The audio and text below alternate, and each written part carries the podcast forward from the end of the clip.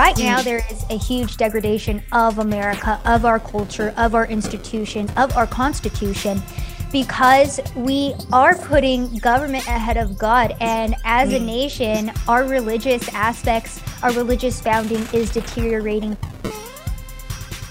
Hi, I'm Evelyn Rae. Welcome to the Caldron Pool Show. Today, I have joined with me an incredible lady. She is a producer at The Blaze. She also hosts her own podcast called Rapid Fire with Sav. Um, and she's an amazing on the ground reporter. She's been around the world, in America, on the streets, doing the hard work, fighting against censorship. And she herself is probably one of the most censored people in this spectrum. I'd like to welcome Sav Hernandez. Evelyn, thank you so much for having me. I'm so excited to be here today. Did I say your name right? Did I get that right? Yeah, of course, of course. Sav Hernandez, Savanah Hernandez. That is Wonderful. my correct name. well, thank you for joining me today. I really wanted to have you on because I love what you have to say. Um, everything you say is like right, like on the money. It's just truth bombs left, right, and center. But you are so incredibly censored. And I thought maybe my Australian audience isn't familiar with you. So I wanted to have you on. Um, can you talk a little bit about the censorship? Because I know you were nuked, I think, on Twitter a little while ago. And I know you've mm-hmm. struggled with this censorship. So I thought I'm going to leave the stage to you and you can just kind of share with us your feelings around that particular subject. Of course, Evelyn. Well, again, thank you so much for letting me use your platform to get some exposure for the Australian crowd. One of my favorites. I've been following what's been going on over there, and I think it's absolutely amazing. Every single one of you who have come out and actually pushed back against your government. So, shout out to Australians who are pushing back. You guys are amazing. Uh, to the censorship, uh, for those who may not know me, I previously worked for InfoWars from 2018 to 2020, and during that time frame, Alex sent me all over the world. I went and I reported on the riots and protests in Hong Kong, and then the Black Lives Matter and Antifa riots of 2020 here in America. And I was all over the country for that. My Twitter account blew up. I had over 120,000 followers at that point, and basically everyone in the industry that I needed following me so I could break news and actually expose what was going on on the streets of America was following me. So it was a, a, very good platform. I was at the Million MAGA March at the end of 2020. This was post election. Donald Trump was having it. He was rallying his supporters. We were all in DC just to go support the president and support free and fair elections. And I ended up taking a pan with the crowd, singing Star Spangled Banner. It was, I can't remember how many in attendance, but it was hundreds of thousands of people. It was a beautiful moment. Mm. Pan the crowd. Donald Trump ended up retweeting it, resulting mm-hmm. in my entire Twitter account being deleted. And the reason why I bring it up and the reason why this is important is because this is the modern day rewriting of history, right? So, for the entirety of 2020, yeah.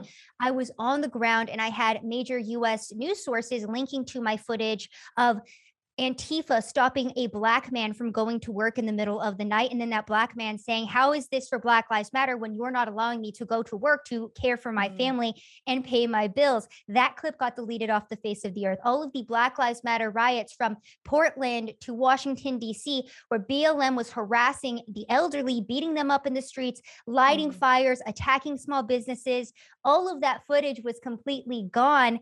And it's baffling to me that you can go to a Fox News article now and there's an entire story written around the footage that was taken, but the footage is no longer there. Mm, so right. I want people to understand the importance of censorship and why it is such a big deal. And that's why, because, you know, the let's say the next generation 10 years 10 years on when they learn about the black lives matter riots or they'll probably frame it as protest in 2020 because yeah. we all know that they're already rewriting those to say that they were peaceful and it was for racial justice and it was trump supporters mm. who were the worst thing that ever happened and j6 was essentially 9-11 part 2 blah blah blah but when this next generation goes to study what actually happened during Trump's presidency, what actually happened during 2020, all of the footage and all of the truth about what actually happened is going to be erased, therefore leaving mm. the left to rewrite history and write their own narrative.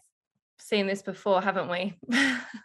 Many a time. It's so funny because I feel, yeah, I'm doing a lot of uh, World War II research and history lately. That's been kind of what uh, I've been watching late night as World War II docs, and I'm like, why is this so similar to the modern day? I don't like that at all.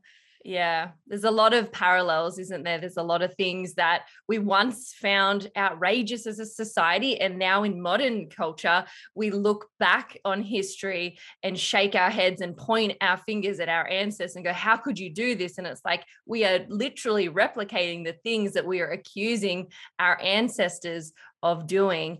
Um, now, I wanted to sort of touch base with you about the Hong Kong protests because you were there on the ground. Am I mm-hmm. right? Mm-hmm. Yes, it was amazing, yeah. Evelyn. This was okay.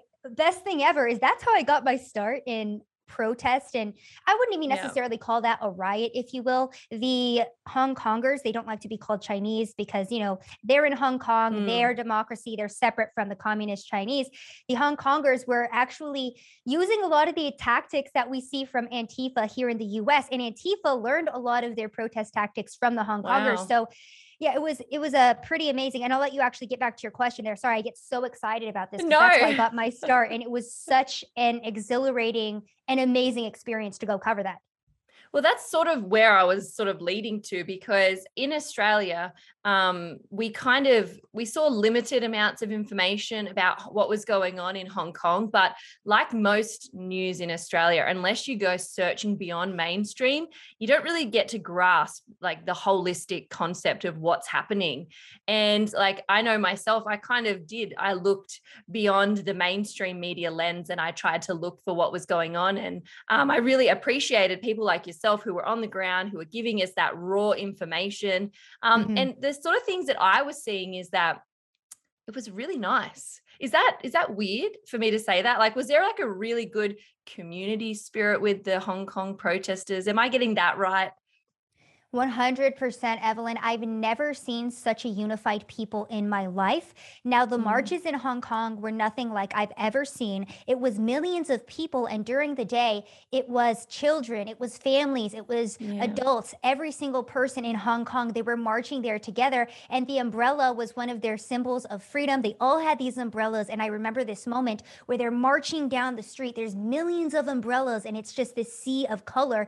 It was, wow. like I said, it was amazing amazing. It was an exhilarating moment of all of these people standing together in unison to push back against the communist Chinese. There was another period of time uh, during that, I believe I was there for a solid five days. So during one of those mm. days, there was a student led march where it was specifically students who were pushing back. There was another march where they were uh, following specifically the facial recognition towers that were being put up to, you know, recognize and disappear protesters. I talked to people on the street because I do think that one of the best forms of journalism is actually going and speaking to people on the street and saying, Hey, what have you experienced? Why are you out here today? Because oftentimes the mainstream media will give you their version of why people are out on the street. But what's the yeah. best way to find out is actually going and talking to Hong Kongers themselves. So I went and I asked them, Hey, is it true that the communist Chinese will disappear you? Is it true that you can't speak out against the government? And they would say yes.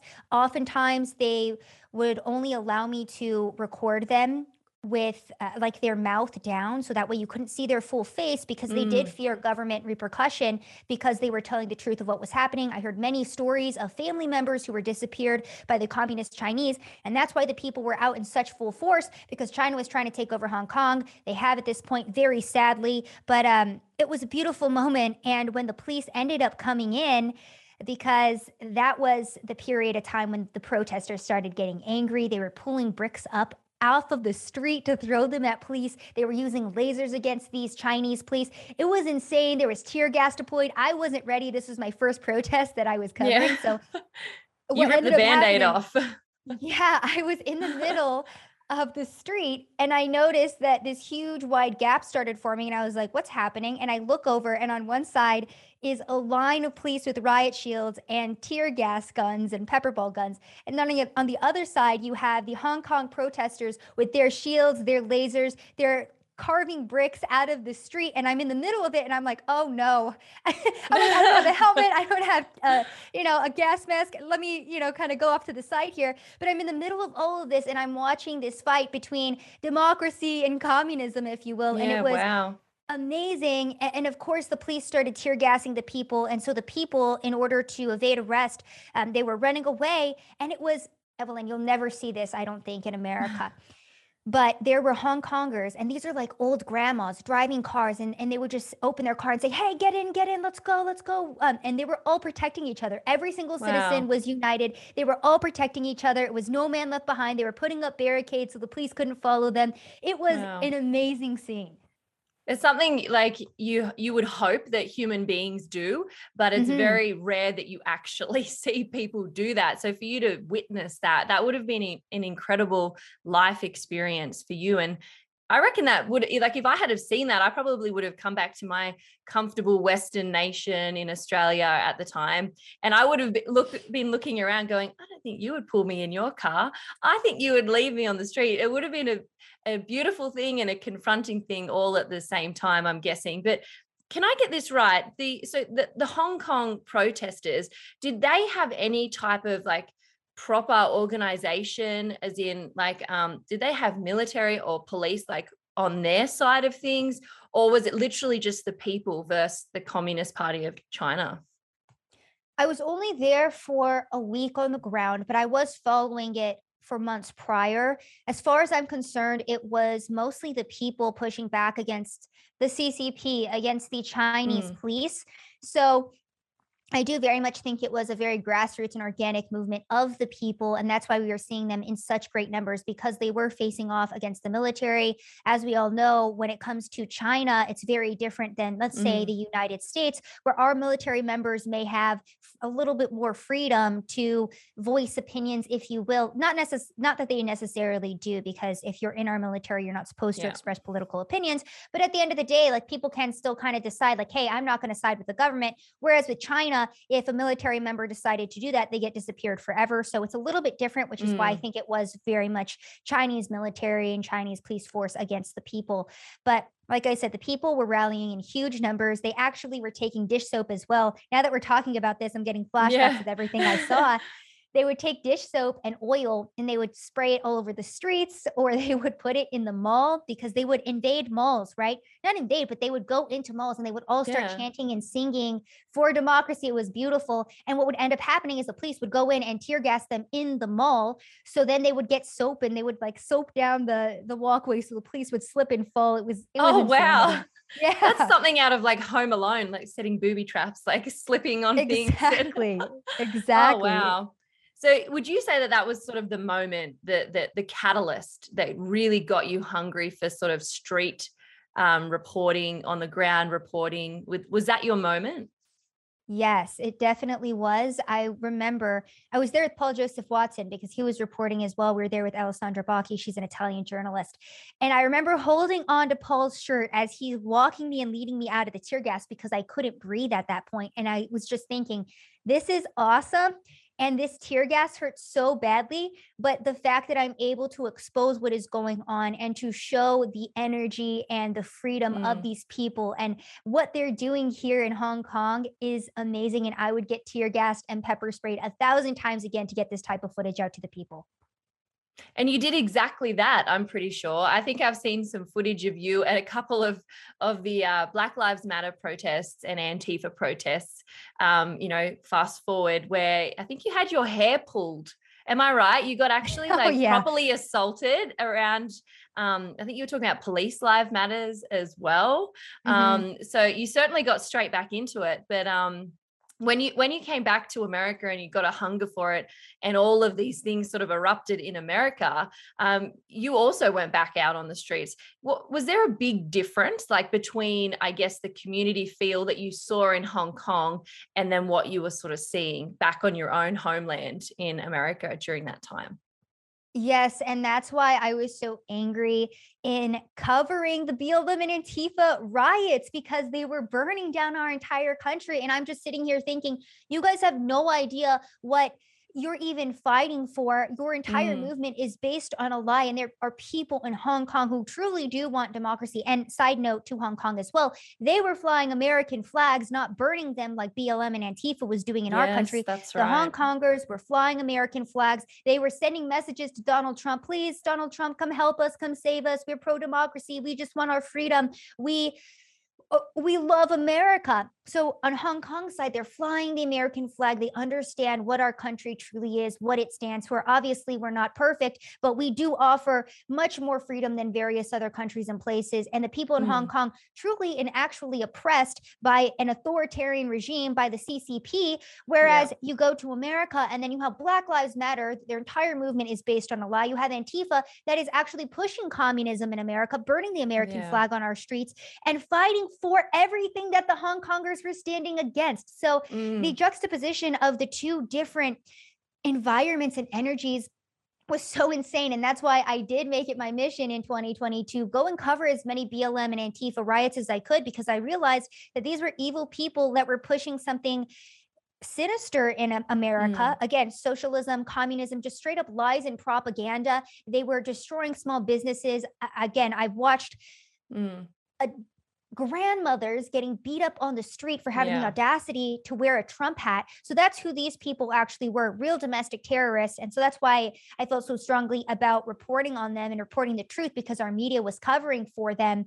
Mm. And uh, yeah, that was the main difference between the two groups there. Yeah. And did you, um, I guess, did you feel safer in one, like covering one particular place than the other? Like, did you feel safer in China? like, covering that or did you feel safer in America when you're on the ground? I felt safer in Hong Kong for sure because, like mm. I said, the people in Hong Kong were yeah. so united. They really liked the US media because they were very grateful that somebody yeah. was exposing and covering what was going on. So they would come up to us and say, Hi, here's a water bottle. Here's free food for you. They would take care of us. Again, uh, when mm. we were all running away from the police, they were like, Get in the car. Come on, we'll help you. It was yeah. very united. Whereas when I was covering Antifa and Black Lives Matter riots, um, I got tear gas, pepper sprayed, punched, attacked, bricks thrown. You know, you got to watch out for the and arson. not from the police, right? No, not from the police. The police yeah. wouldn't do anything over here. The police are just watching it happen, and I'm just like, this is absolute insanity.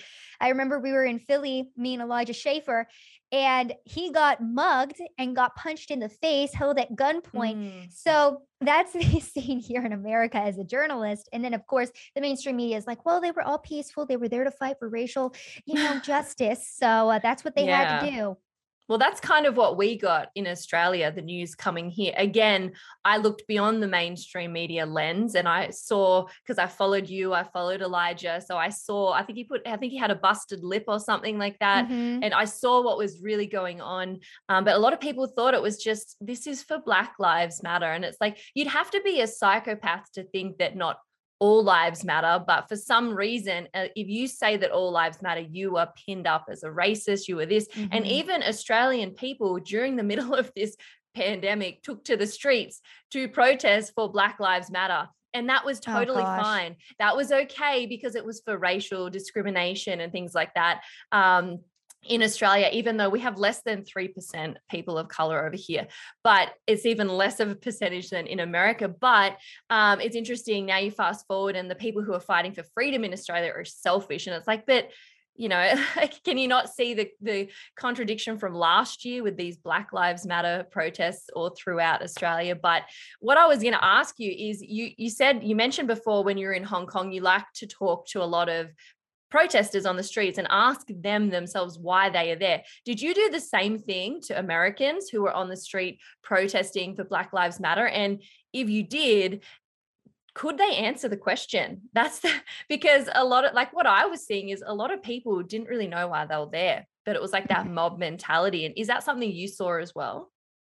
Yes. So, one of the re- ways that I went viral, if you will, and I got such a big following is because when I first got into politics, I would do these man of the street type of videos.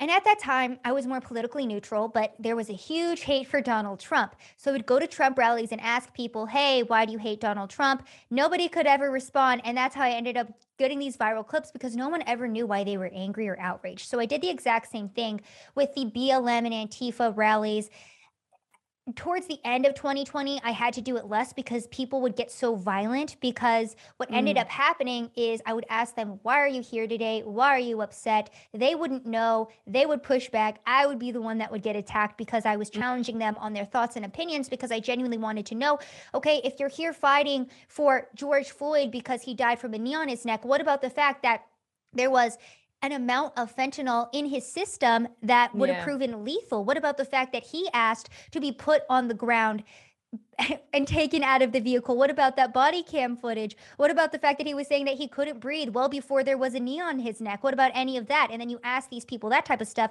and then they say, well, they hmm. don't say anything. They just start pushing and shoving at that point because Yeah. they don't not know why they're upset. They don't know the facts of the case. Most recently, Kyle Rittenhouse, if Australians aren't familiar, they may Yeah. be. Uh, you know, he went to one of these BLM riots and he was basically protecting small businesses. And then a mob of these Antifa psychopath domestic terrorists came and tried to attack him. And so he shot back in self-defense. It turned into one of this these huge trials here in the US. He was found not guilty, as he rightfully should have, because the Mm. people who were attacking him threatened his life at various points in the night.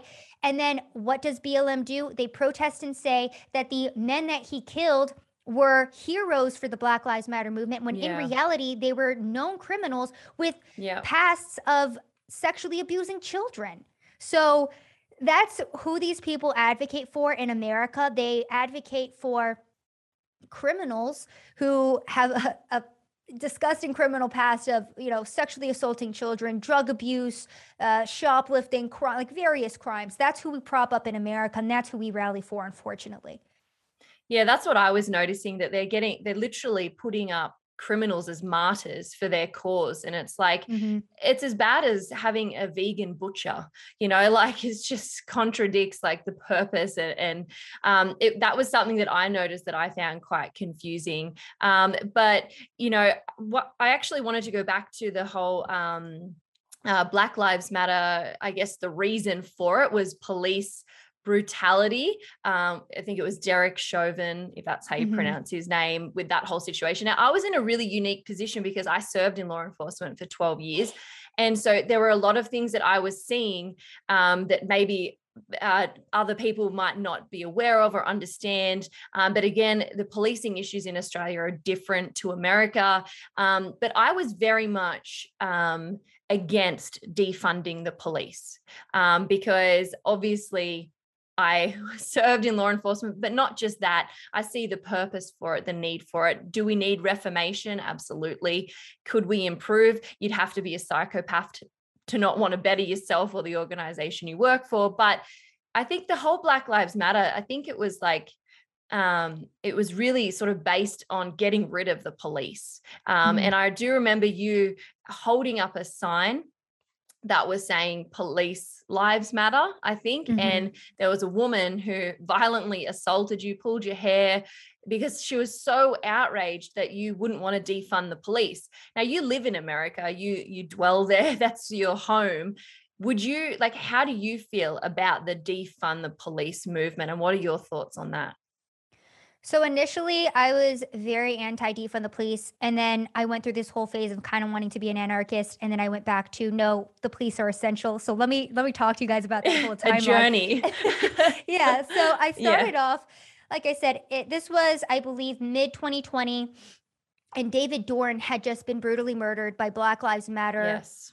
Mm, domestic terrorists. I'm going to call them what they are. So he was a Mm. former police officer. He was defending his friend's business during one of these BLM riots. He ended up getting murdered. So I went and I stood outside um, of my city council building in Austin, Texas, and I held up a sign that said that said "Police Lives Matter," and then on the other side it said "Say his name, David Dorn," because Black Lives Matter loves to do this thing: say his name, George Floyd, say his name, blah blah blah. So I said, "Okay, we're Mm. here for Black lives."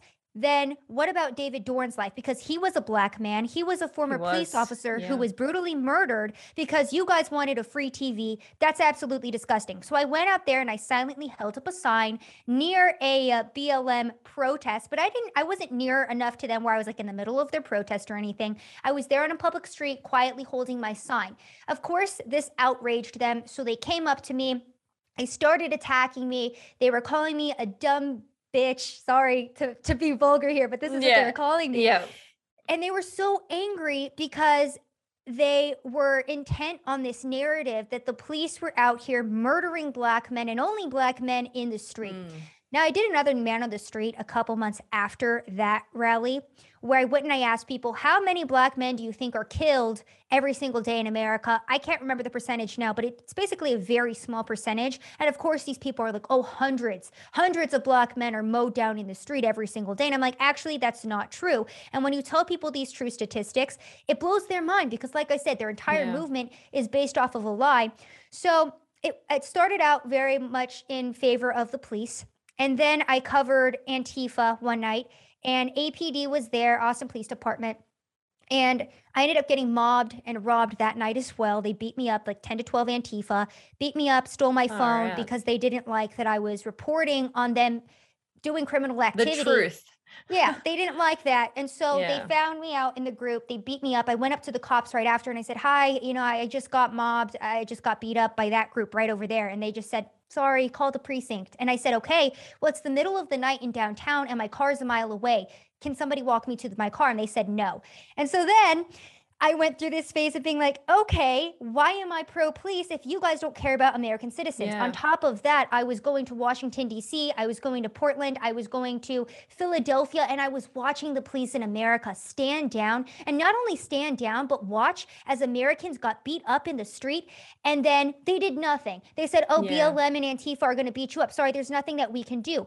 Or, for example, if somebody shot back against BLM because a mob was attacking them and their family, the police would arrest that American who was yes. protecting themselves mm. via their Second Amendment. So then I went through a phase of being like, okay, why am I going to back the blue? Why am I going to stand up for an entire organization that's being weaponized by our government to attack the citizens who are willing to stand up and fight back against this real domestic terrorism? So I went mm. through that phase, and now I'm very much in the phase of I am still frustrated with the way many police officers handle 2020, but I do not think that all police are like that. And I also realize that defunding the police is most detrimental to the minority communities that BLM is trying to save. Because look at what's happening right now in California. All of these celebrities are having their houses looted and robbed every single night by cr- criminals.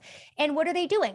They're paying security companies, private security companies, to come and take care of their homes and protect mm. them. So ultimately, if we get rid of the police, it's going to be like a free for all, and everyone with a gun is just going to do whatever they want. And this is a very again like anarchist perspective to have where it's like we could have an america that way but that's not going to be a prosperous nation and it's not going to go well for everyone it's going to be very chaotic it's going to be anarchy right and so mm. i hmm. realize the police are essential not all police are bad we have police right now that are willing to stand up and do the correct thing unfortunately we also have police like the nypd who will go arrest a child for being yeah. in a museum unvaccinated and yeah. then overlook the fact that you can walk out of the store with less than a thousand dollars worth of items. So there's good and bad sides to both organizations. I think that the police still are very much essential. If we get rid of them and defund them, it's not going to be a good time. We are currently living through the consequence of the defund the police movement and all over our nation. Uh, for example, we had 12 of our major cities in the US hit all-time homicide rates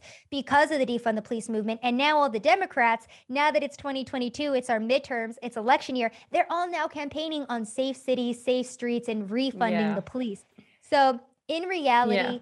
you need police officers. They're not all perfect, but they are essential. Yeah, it's one of the arguments I made when I sort of I put out a video saying why defunding the police is a bad idea, um, mm-hmm. and one of them was um, it's the vulnerable people who are going to miss out.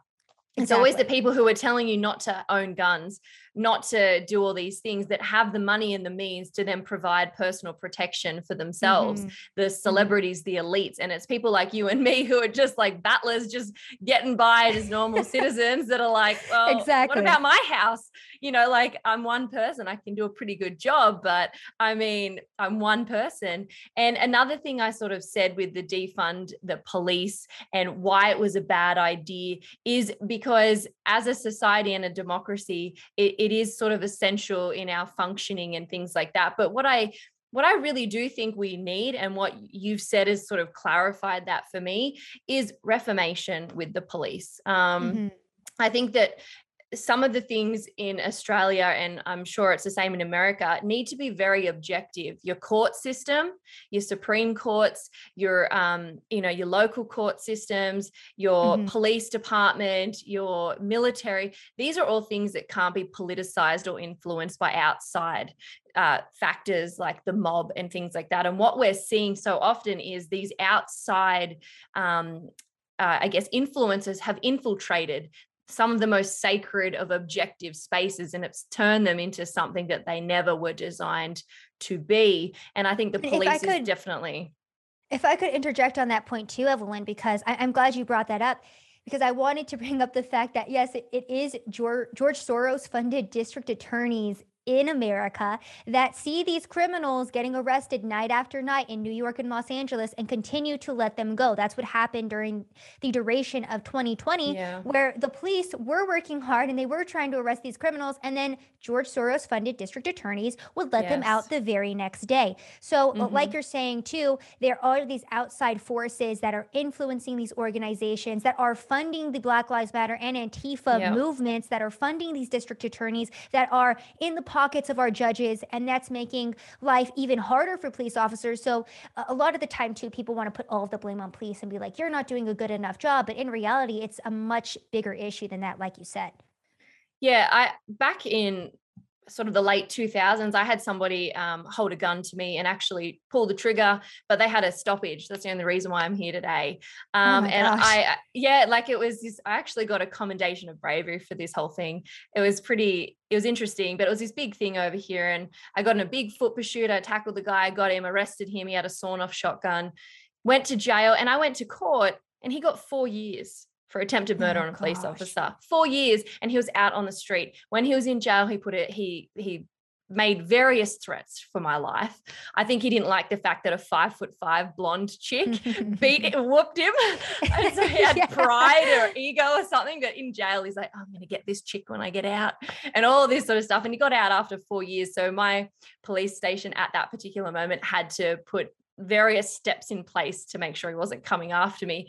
But the very yeah. week he got released, he did another armed holdup at another pub with another firearm. And he's been out of prison for less than a week. And he did this oh back gosh. on the streets. It's like these systems just fail the people. Like I couldn't do anything else other than what I did. He got four years and he's back on the streets. There is just corruption everywhere in every objective system that is supposed to be at the highest of standards.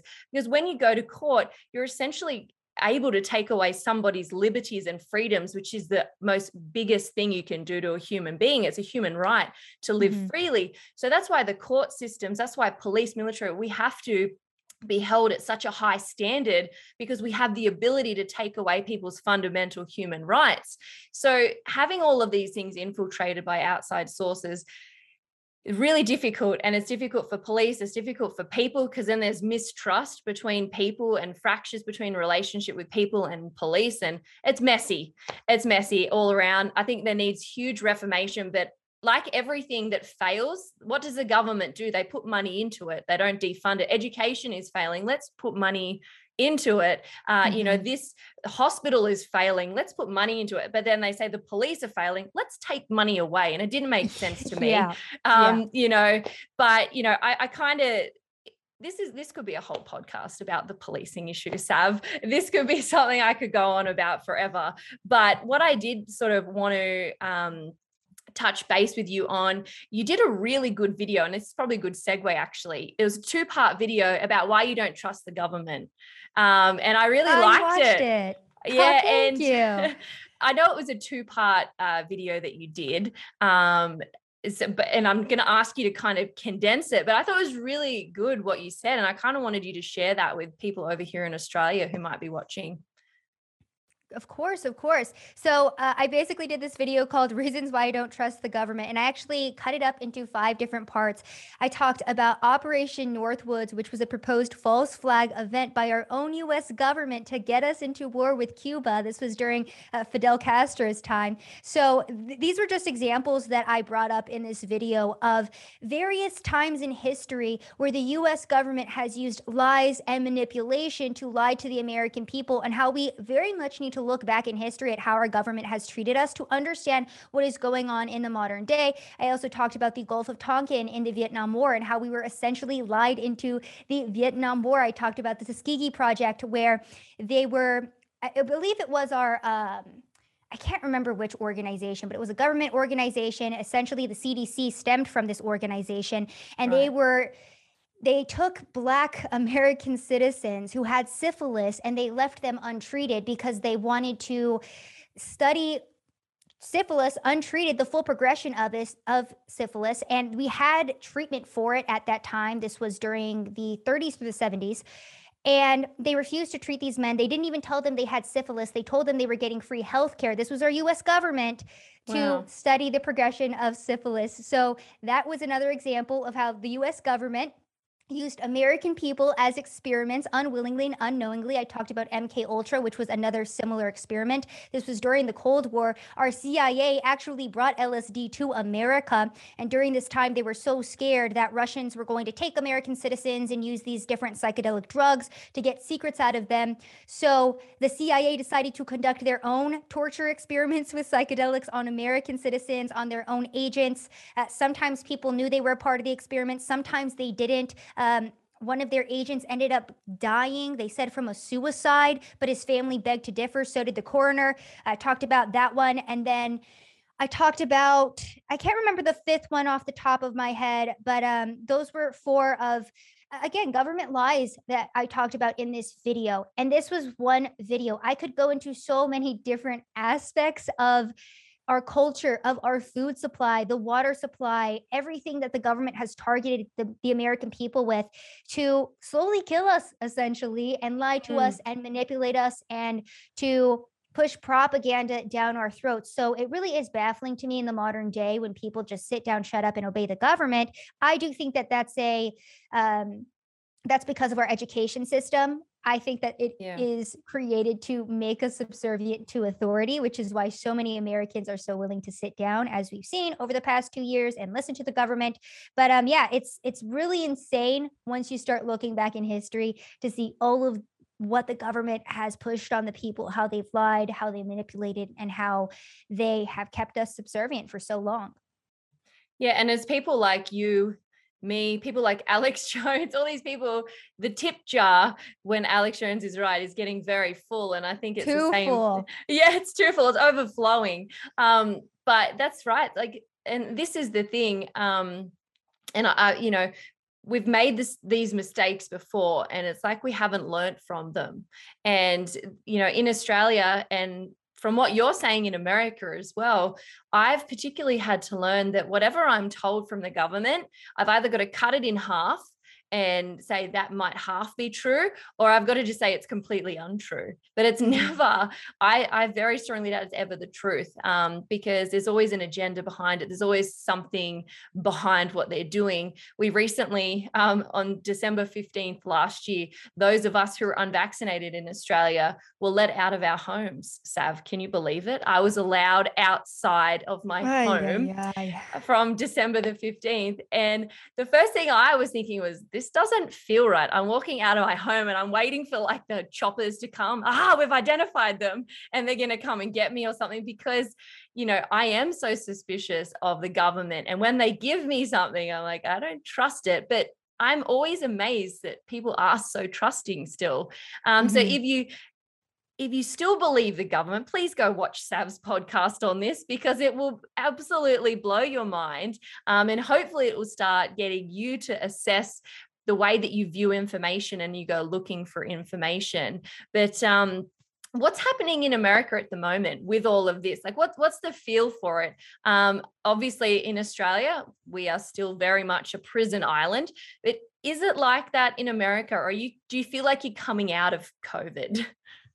It really depends on where you're at. I talk about this often how we are living in two separate Americas.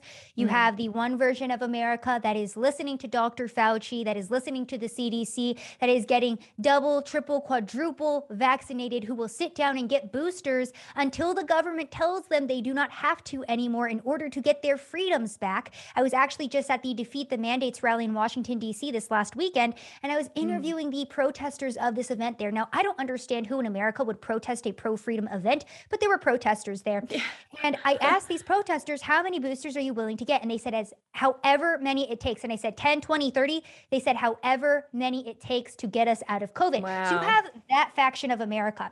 And then you have the other faction I'm in this faction of America that is very much like, guess what? If I get sick from COVID, oh, well, it's the flu at this point. We need to learn to live with it. Everybody needs to take their own health and safety into their own hands. This is the land of the free, the home of the brave. I will not capitulate. I will not bend the knee to the government. And if the government wants to come to my house right now and tell me that I have to adhere to their COVID, COVID rules or die, I will choose death over it. Like that is where I'm at with this, Evelyn. Yeah. Not to be extreme, but I think a lot of Americans have woken up and said, I am not going to give up my freedom for safety.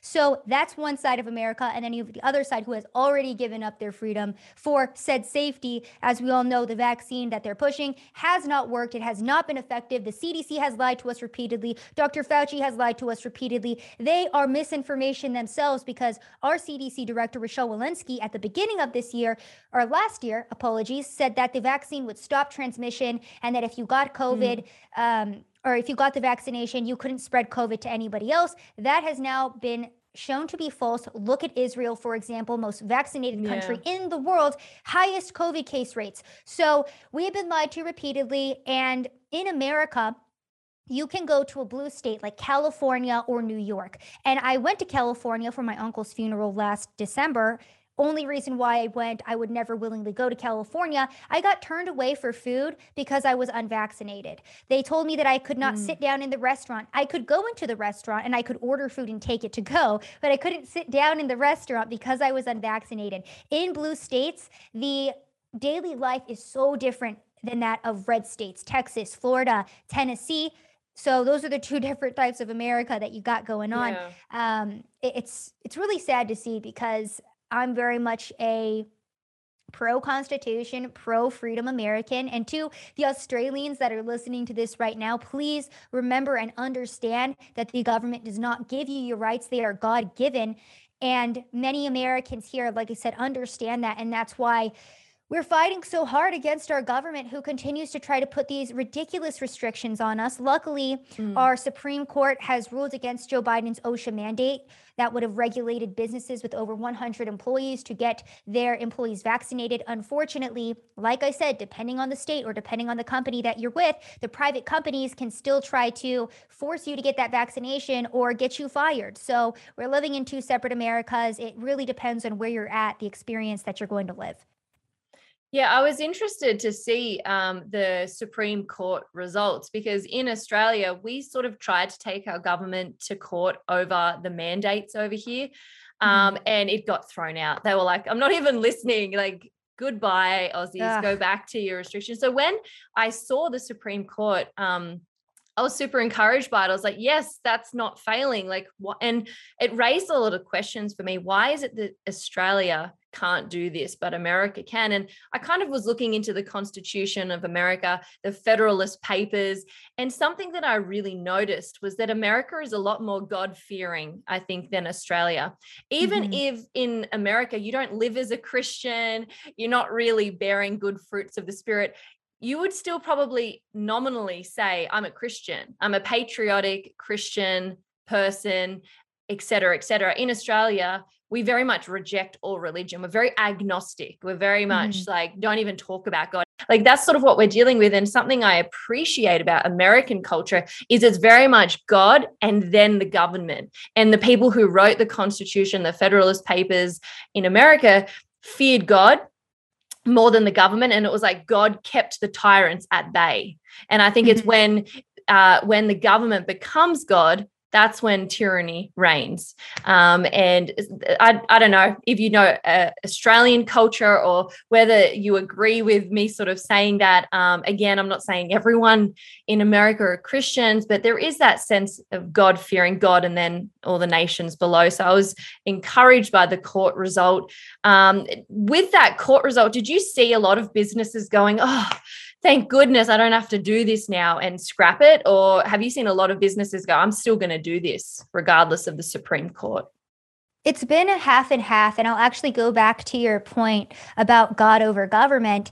Right mm. now, there is a huge degradation of America, of our culture, of our institutions, of our Constitution because we are putting government ahead of God. And as mm. a nation, our religious aspects, our religious founding is deteriorating so much. And you see that every single day. That's why there's been a huge wave and movement of this LGBTQ propaganda allowed to fester in our education system, being targeted toward our children. Because, like you said, we were initially a Christian nation. We had our yeah. ideals and foundations very God fearing, and be and as a nation, we've gotten farther and farther away from that. And look at where mm. we're currently at right now. We should not be two years into COVID still fearing COVID nineteen. If we were truly a God fearing nation, the majority, which I want to have hope and say we are.